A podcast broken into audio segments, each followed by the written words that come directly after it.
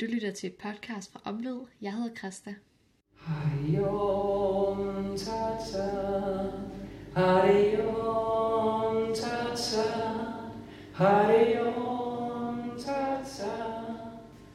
Det skal handle om Nada Yoga og meditation. Nada betyder lyd, så jeg vil invitere dig ind for et rum, hvor du får indblik i, hvordan man kan bruge lyd til at opnå en meditativ tilstand. Jeg tog ned i Dummer Visions og dækkede et transcendental Nada Yoga arrangement, og der havde jeg min diktafon med, så du kan høre de her lyde, der opstår, når man chanter sammen. Og de virker sådan virkelig, virkelig kraftfuldt på mig i hvert fald. Og så har jeg interviewet Mille Brødgaard, som stod for arrangementet dernede, guidet gennem meditationen.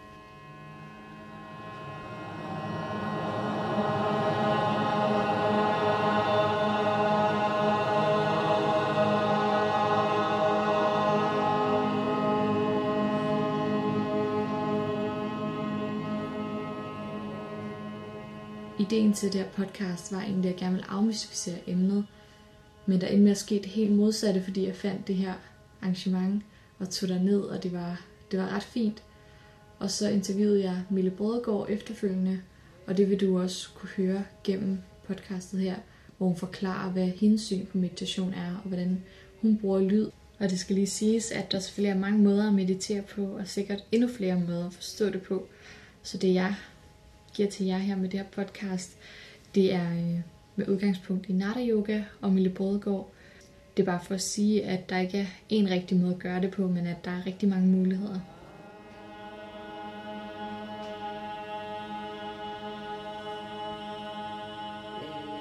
Jeg nødt til at tale ud netop fra min egen oplevelse af, hvad meditation er. For jeg ved godt, her i Danmark og i Vesten i det hele taget, der har vi en øh, mange mangfoldig idé om, hvad meditation er. Øh, vi kunne lave, lave en overskrift, der hedder, at det er en, en, øh, en, øh, en skærpet opmærksomhed. Hvad den skærpede opmærksomhed så rettet imod, det kan være meget forskelligt. Nogle vælger at øh, rette skærpet opmærksomhed mod øh, deres åndedræt, eller øh, kropsfornemmelser, eller, øh, eller tankerne. At man ligesom registrerer de tankestrukturer, der er. Så man kan sige, det at, at gå ind i en meditativ tilstand, det er at gå ind i en, vil jeg kalde det, en, en skærpet opmærksomhed. Specifikt den form for meditation, som jeg øh, øh, guider ind i, det er, at vi får en skærpet opmærksomhed på vores eget indre stille billede. Vores egen indre stillhed.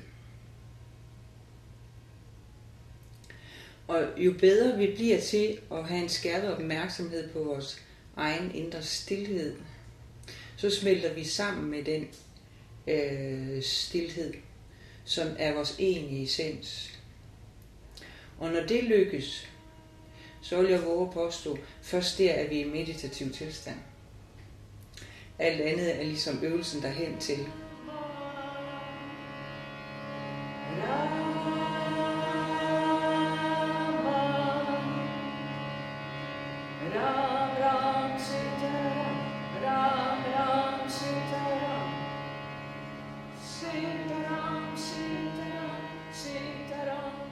Siger en, at, at den ene meditative tilstand, det er, når vi hviler i vores højere selv, vores indre stillhed. Så er vi i i meditation. Så, så jeg bruger faktisk sjældent ordet meditation, fordi at det giver en masse idéer om, hvad det så er. Så jeg plejer at sige, at nu sætter vi os ned og sidder. vi sidder bare.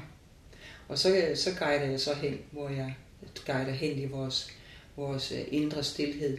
Jeg kan så gerne mærke i feltet, om vi i fællesskab opnår en meditativ øh, tilstand.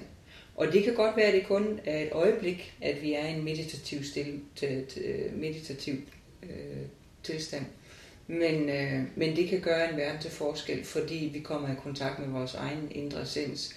Og det vil så sige, at vi i et splitsekund forstår, at jeg er ikke krop og sind. Jeg er det, der er vidne til krop og sind. Livet kan godt være lidt ligesom en vaskemaskine. Men der er forskel på, om jeg er med inde i vaskemaskinen, eller jeg sidder udenfor og kigger ind på vaskemaskinen. Mm. Og jo bedre, mere vi kan komme ud og sidde og kigge ind i vaskemaskinen, øh, jo nemmere bliver det at navigere og håndtere livet. Og hvordan træner man så det her? Jamen det kan man netop øh, træne ved at begynde at meditere. Altså at man øver sig i at, at være observerende. Og så øh, på et eller andet tidspunkt, så sker der et skift, hvor man, jamen jeg, jeg, det er ikke bare noget, jeg leger, jeg observerer, jeg er rent faktisk det, der observerer.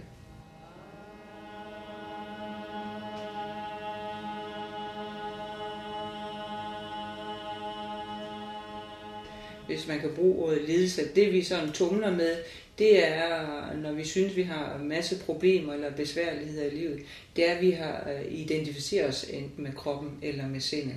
At vi bliver vores tanker. Ja, det jeg tænker. Som er en generel holdning i Vesten, at vi synes, vi er det, vi tænker, vi skal stå til ansvar for vores tanker. Og det er så den, jeg er. Mm. Og min historie som menneske, det er det, jeg er. Øh, hvor jeg oplever, øh, at øh, jeg er vidnet til det.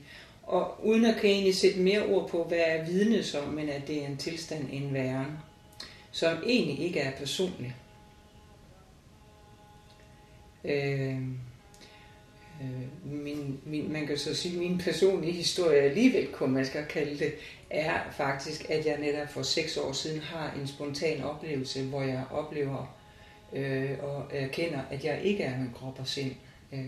Og frem til det sker, har jeg egentlig ikke nogen baggrund i forhold til at være netop gået til meditation, eller interesseret i spiritualitet, eller yoga, eller den slags. Overhovedet ikke berøring med det. Så det er en spontan oplevelse, der sker øh, Øh, på et meget kritisk tidspunkt i mit liv, hvor jeg er meget træt af livet. Øh, og det forandrer selvfølgelig alting. Og her efterfølgende, så er det ikke, at jeg ikke oplever, at jeg kan have øh, udfordringer i livet i forhold til tanke, mentale konstruktioner og problematisering af et eller andet. Øh, men jeg vil sige, hvis det nu er, er øh, fra det var 100% før, så er det måske 10% nu. Fordi der ikke er den samme form for identificering, så der er heller ikke den samme holden fast i en idé om noget er et problem, men mere et accept af, om, om det er som det er. Så det bliver en anden oplevelse at være i livet, fordi at man går mere med i livet og siger, men det er som det er. Det er op og det er ned, og der er gode dage, og der er andre dage, der er mere udfordrende. Men det er okay. Så, så, så, så den meditative tilstand på et tidspunkt, det bliver en del af hverdagen. At man er observerende, og man er bliver i, i vidnes rolle og forståelse af, jamen det er et flow i livet, og det må jeg acceptere, fordi det er en del af livets præmisser.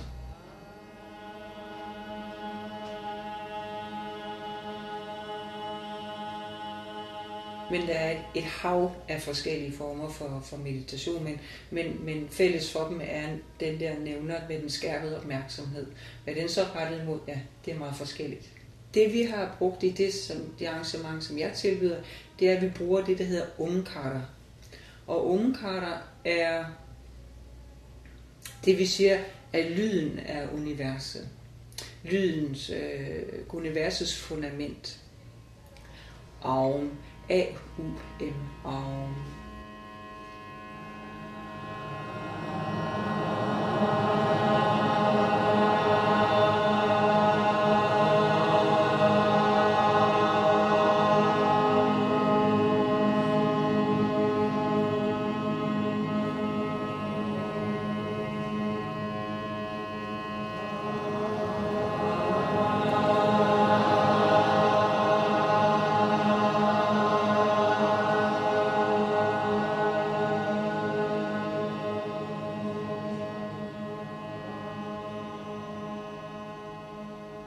Vi bruger så den specielle teknik, at vi starter nede fra under navlen, hvor vi siger ah, og så bevæger vi den vibration, den bevæger vi op gennem kroppen, op igennem det, vi kalder energichakrene. Og åh, den er i brystområdet, det vi kalder hjertechakret. Og så fortsætter den vibration op gennem øh, brystet, og op igennem halsen og op i hovedet. Og vi slutter af op på hovedet med at lave sådan om og det bliver netop sådan lidt brumbasse fornemmelse oven på, på hovedet. Så vi skaber en vibration nedfra op, og det bliver vi ved med, fordi vi bliver ved med at synge over længere tid. Og øh, når det sker, øh, så er det, at vi kan opleve den der, nu kalder jeg det transcendental nada yoga. Og det transcendentale er netop det at transcendere krop og sind. Så når vi begynder at stille ind på kilden oven, øh, øh, så kan vi have det her splitsekund eller længere tid, hvor vi oplever, eller hvor vi ikke bare oplever, men opdager, jeg er ikke krop og sind, men det er noget, jeg oplever igennem. Og øh, der skal et eller andet magisk der, kunne man nærmest bruge det ord, i den forståelse eller den oplevelse, den aha-oplevelse, der kan være i det. Og livet får lige pludselig en helt anden, øh, et helt andet perspektiv.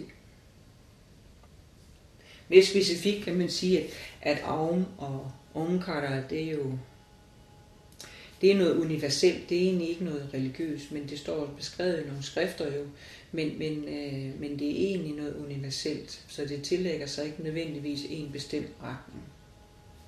Så Omkara Aum er blevet brugt til alle tider, vil jeg våge påstå, og det skal man jo passe på med, men jeg kan sige, okay, første gang det står beskrevet af, af vores, vores nuværende viden er i det, der hedder de vediske skrifter, som er 5.000 år gamle. Og der bruger man det, øh, øh, der anbefaler man det både øh, som et, et værktøj til at transcendere krop og sind for forståelsen af, hvem er jeg. Altså en selvrealisering gennem at synge eller chante oven. Men også, at det egentlig er et værktøj til selvhealing.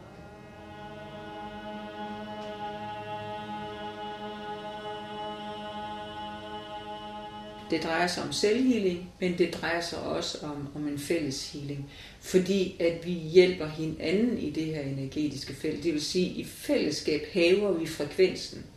Og det, vi kan jo ikke hoppe i havet uden at blive våde. Så når vi sidder der med vores krop og vores mentale øh, struktur i sådan et felt, ja, så er det med til at hæve frekvensen i vores krop og vores mentale felt også. Så så oplever vi en healing, hvor vi er en del af det, men vi er også fælles om det og gøre det.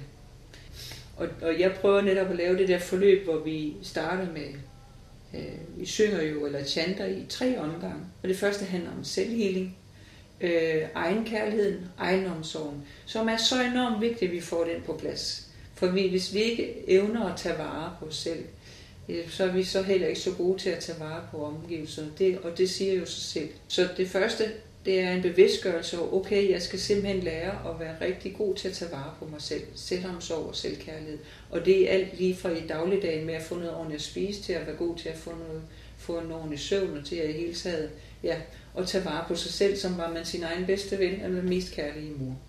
Det næste, vi plejer så at gøre, det er, at vi går i forbøn for andre. At vi, når vi er kommet på plads i vores egen kærlighed, at vi begynder at, at, at mærke kærligheden til vores næste. Og øh, der laver vi det, der hedder fjernhealing, selvom det egentlig er misvisende, for der er intet, der er fjernt. Vi er i forbindelse med alting, alting, hele tiden. Øh, men, men det omtales gerne som fjernhealing. Altså at vi synger for andre, vi chanter for andre, og sender dem den her intention om det højeste og bedste, måske for dem. Og øh, den, den, den sidste del handler om, at vi forstår, at det, som arbejder igennem os, alle, hele tiden, øh, det ubetingede. Den ubetingede bevidsthed eller den ubetingede kærlighed. Øh, det, som manifesterer sig som det foranderlige. Den arbejder igennem kroppen hele tiden. Og på et tidspunkt i vores livsforløb, i det her livsforløb, og det gælder så ikke for alle, der er for forskellige livsforløb, men for nogen, så opdager det det her, at jeg er egentlig ikke andet end et instrument for den højere bevidsthed, der arbejder igennem den her krop. Og når den erkendelse, eller det aha-oplevelse, eller realisering, opvågning, den sker, så forstår man, at vi er det ubetingede kærlighed, den ubetingede kærlighed, der arbejder igennem krop og sind på et bedste vis. Så det er så det bevidsthedsforløb, jeg prøver at, at, at skitsere hver gang. Øh, så, så at ja, det er noget, jeg fortæller, og så håber jeg selvfølgelig og beder for, at de mennesker, som deltager, at de, de oplever det, at de får en egen oplevelse, at det er ikke bare noget, hun siger, men det er også noget, jeg oplever. Øh, fordi at, øh, jeg er egentlig heller ikke interesseret i, at nogen skal sådan bare blindt tro på, at nå, men altså, så kommer vi ud i det her dogmatisk tænkende, og det, øh, det er der egentlig ikke noget givetigt i. Det, der er givetigt, det er, at får en egen oplevelse af. Øh, ah, det er sådan, det er. Og min oplevelse er i de her forløb, som jeg tilbyder, at der er mange, der får oplevelsen af, at jamen hov, jeg kan mærke det. Det er rigtigt, hvad du siger, jeg kan faktisk, nu kan jeg mærke det. Og, og så se deres ansigtsudtryk og he, i hele taget, hvordan de stråler bagefter, det er fantastisk. Hare Om Hare Om Hare Om Hare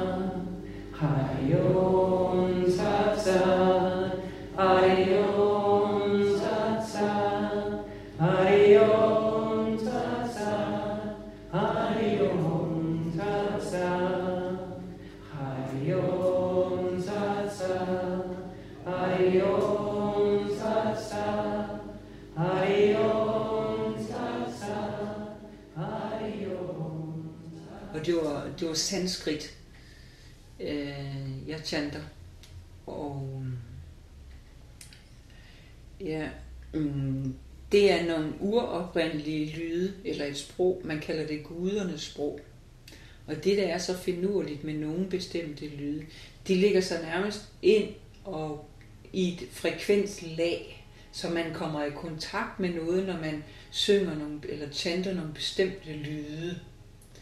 Og der åbner sig så ligesom et eller andet energifelt. Det, De betyder noget, de forskellige ord, men, men, men, men det er ikke vigtigt at forstå betydning. Men jeg har oplevet selvfølgelig, at der er nogen, der sidder og sådan, mm, hvis de overhovedet ikke har hørt om sanskrit, så bliver de måske endda sådan lidt, hvad er det for noget underligt noget? og måske har lidt modstand på det eller noget, eller tænker, det var da, hvad, er det en sekt det her, eller hvad sker der? Øh, og der er en forstyrrelse af, at man ikke forstår. Nej, egentlig ikke, men man skal bare lægge mærke til, hvis jeg er optaget af, at mit sind prøver at regne ud, hvad er det egentlig, de synger, går man glip af noget andet. Så, og man kan sagtens sidde og synge med, uden at man ved egentlig, hvad det er, man synger. Øh, og så har det en effekt, fordi det er bare en lyd. Vi skal huske, hvad er sprog bare? Sprog bare lyde. Vi har så tillagt en eller anden værdi, at den der lyd, den betyder sådan, og den der lyd, den betyder sådan. Men det er egentlig bare lyd, vi sidder og udtrykker hele tiden. Og når jeg så går i gang med at spille og synge, eller chante de her forskellige lyde, så kan man mærke, hvis man er sensitiv nok, at der åbner sig et eller andet energetisk felt, som gør, at, at de fleste falder ind i et bevidsthedslag, som er højere end det, de kom med. Så det har et eller andet magisk over sig. Hvis vi nu har, kalder frekvenser, ligesom vi har de gamle radioer, hvor man kan sådan tune ind på en eller anden øh, bestemt kanal, og så kommer der et eller andet igennem der. Sanskrit har øh, et frekvenslag, så når man begynder at chante nogle bestemte lyde, så er det nærmest som om man stiller ind på en bestemt kanal, som har ligget der i alle tider. Og så åbner der sig et eller andet felt. Og øh, jeg tror, hvis vi kunne se det netop med vores blotte øje, så var det nærmest måske, at man lige pludselig ville kunne se nordlys. Sådan opleves det i hvert fald.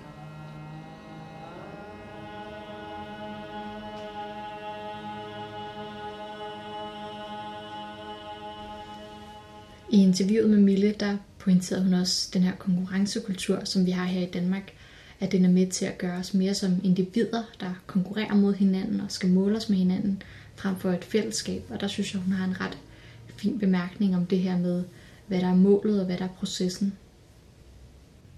Ja, måske nogen har læst øh, Bhagavad Gita, som er en beskrivelse af yogans vej.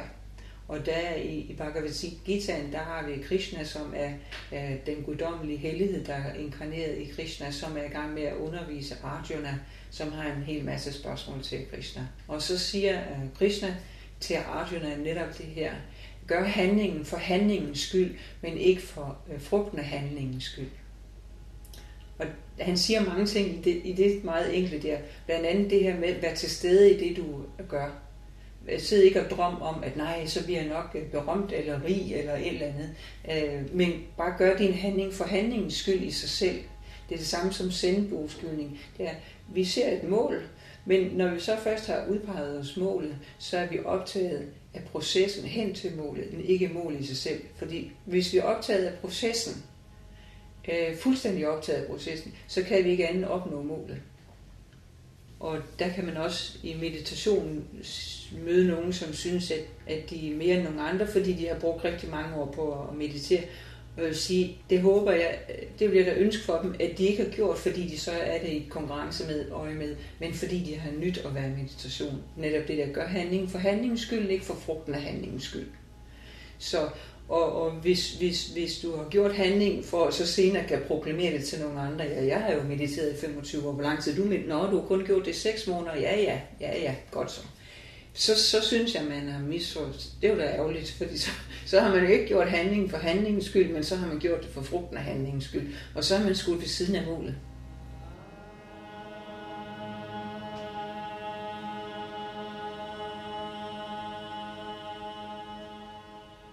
Hvis vi nu siger, at, sindet og tankerne er en skolegård og der, øh, der foregår meget i den skole, hvor der er nogen, der mobber nogle andre over i hjørnet, og der er nogen, der leger det, og der er nogen, der løber efter hinanden det, og sådan. Så hvis vi sådan har et billede af, at der var fuld drøn på den her skolegård, og råben og skrigen og hui hej, og du er skolevagten. Du må ikke sådan gøre noget andet, end du observerer, hvad der foregår ude i skolegården.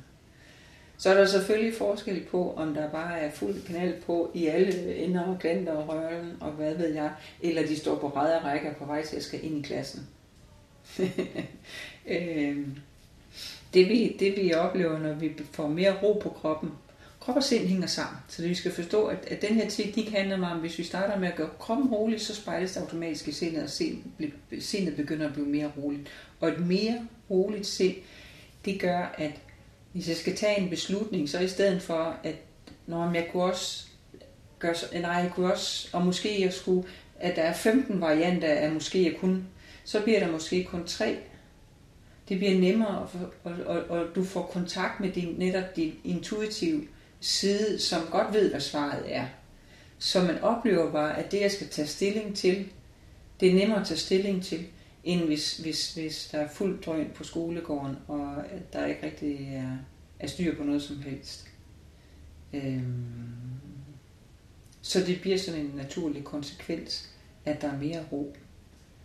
Et stille sind, der bare sådan lige overvejer noget stille og roligt, uden at, at det multitasker os. Altså vi, vi lever også i en kultur, hvor det er blevet enormt fantastisk, at man kan multitaske, men downside til det er, at man har svært ved at fokusere på én ting.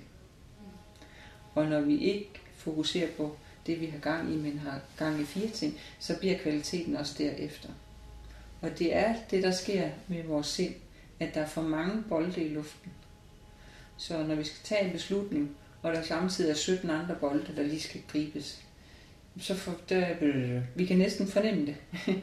Hvorimod, hvis, hvis vi har et sind, hvor der, der maks er tre bolde i luften ad gangen, og det, når man så når jeg da ikke en hel masse. Jo, det gør vi netop, fordi vi får taget de gode beslutninger. Og når vi har taget dem, så kan vi også mærke dem, at jamen, det var den rigtige beslutning. Så der er ikke det her frem og tilbagevælgelsesind også. Var det nu det rigtige? Skulle jeg nu også? Nej, det kunne måske også. Der går enormt meget energi med det. Så, så det bliver en, en oplevelse af, at, at livet er nemmere at navigere i når vi er mere ro på. Mm. Og at det at, at have mange bolde i luften ikke nødvendigvis er et tegn på succes.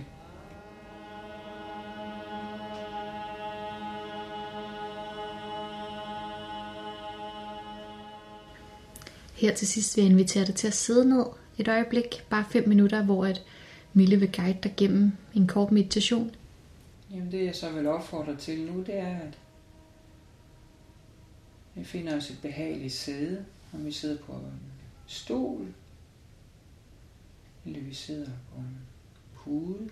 Men øh, lige nu der er netop opfordrer og anbefaler, at vi, vi sidder, så vi ligesom har en rang overkrop. Ikke anspændt, men bare sådan en rang, så vi finder et balancepunkt sammen med overkroppen. Og den slapper fuldstændig af. Vi synker godt ned i sæden, men netop uden at falde sammen i kroppen.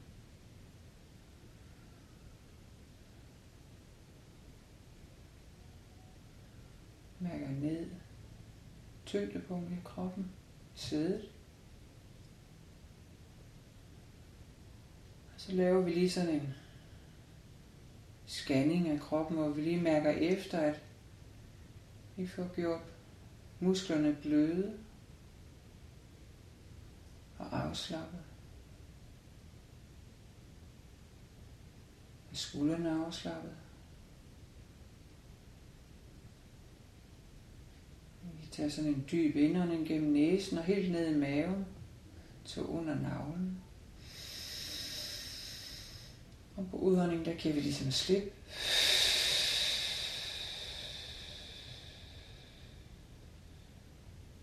Gennem dyb indånding gennem næsen. Helt ned i maven og giv slip.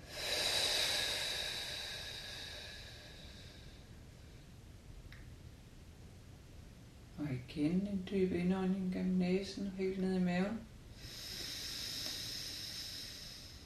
Og giv slip.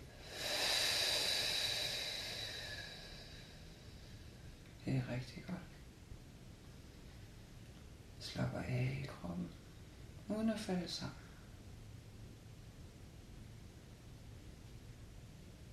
Og vi tager nu netop kontakt med kroppen og mærker den vibration, der er i kroppen.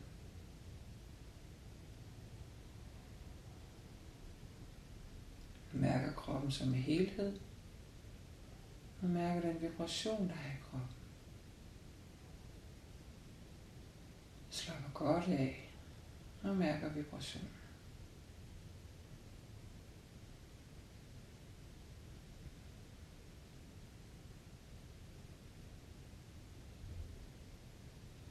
Det er rigtig godt.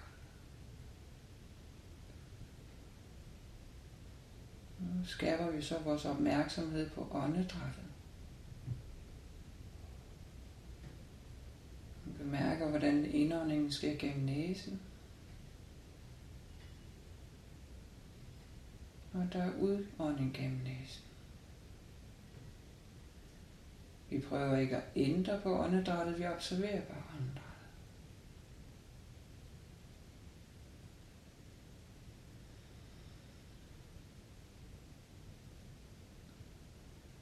Vi skærper vores opmærksomhed på, hvordan at maven går ud ved indåndingen. Og hvordan maven går ind ved udåndingen.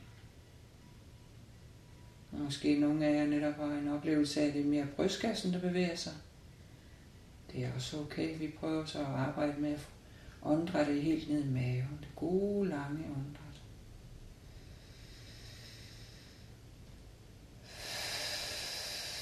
Give slip.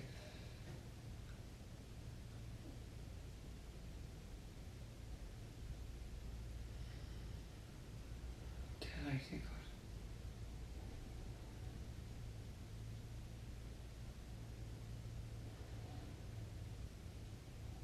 Det vi nu kan observere og lægge mærke til, det er, at der nærmest er sådan en underliggende stillhed, der er til stede hele tiden.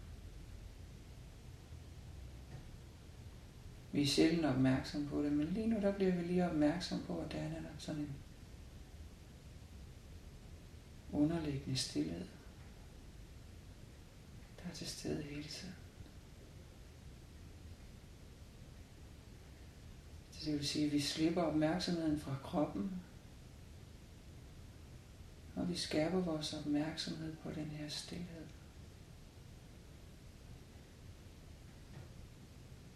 Vi bliver mere og mere fokuseret på den her stillhed.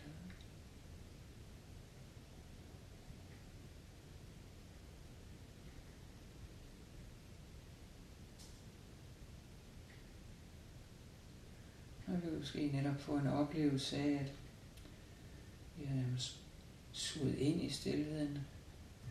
Vi kan sige, at vi sådan overgiver os til stillheden. En stillhed, hvor vi kan få en oplevelse af, at vi bare er, og der er sådan en væren.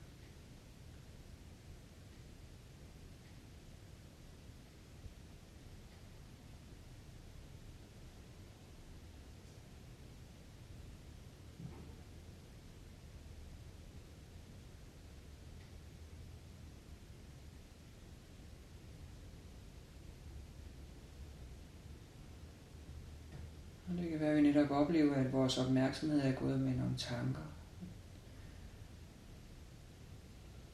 Eller vores opmærksomhed er flyttet sig over på kroppen, fordi det måske er et land, der bliver ømt, eller noget, der kalder på vores opmærksomhed. Og det er helt naturligt. Når vi opdager, at det er sket, flytter vi igen vores opmærksomhed tilbage til den her stillhed. Uden at kommentere på, at eller opmærksomheden gået med en tanke eller med en kropsfornemmelse. Vi flytter bare opmærksomheden tilbage til stillhed. Som om intet var hent nærmest. Og igen så synker vi ind i stillhed. Slapper godt af. Slapper af i sindet. Slapper af i kroppen.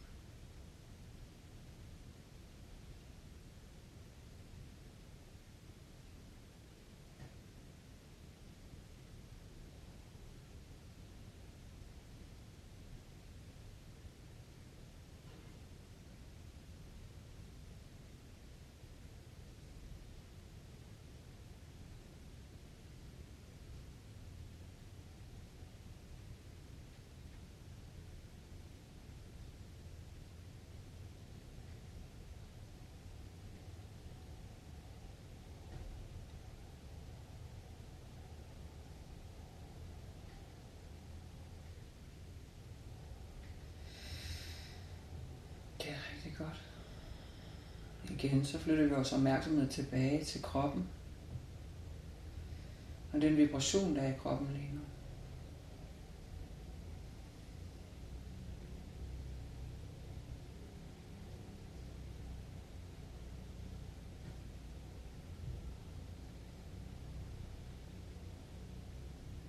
flytter opmærksomheden over på vores indånding. Tag en dyb indånding gennem næsen. Og giver slip på udåndingen. Det er rigtig godt. Vi mærker kontakten med stolen eller den pude, vi sidder på.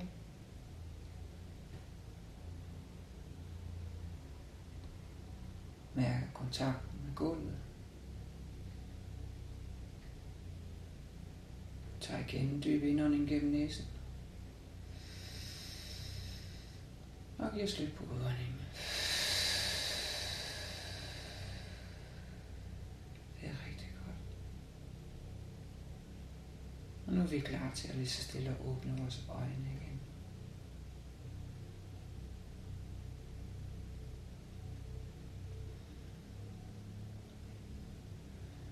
Ja, det er det så bare netop en, en lille øvelse i, at man sådan på meget kort tid kan få kontakt med den her indre ro, den her indre stillhed, der lige gør, at man fuldstændig slapper af og kommer ind i sådan et centreret felt, kunne man kalde det. Hvor man lige kommer i en dyb, dyb kontakt med sig selv. Og så er det måske meget rart, at man lige bagefter lige giver sig selv et par minutter eller tre til at og komme igen til stedet netop i, i der, hvor man nu er. Det er, man sidder i bussen, eller man sidder på uddannelsesstedet, eller man sidder på sin arbejdsplads, eller hvor det nu er, man er, eller bare derhjemme. Og så kan dagen sådan set fortsætte. Herfra. Og så vil jeg bare sige tak, fordi du lyttede med.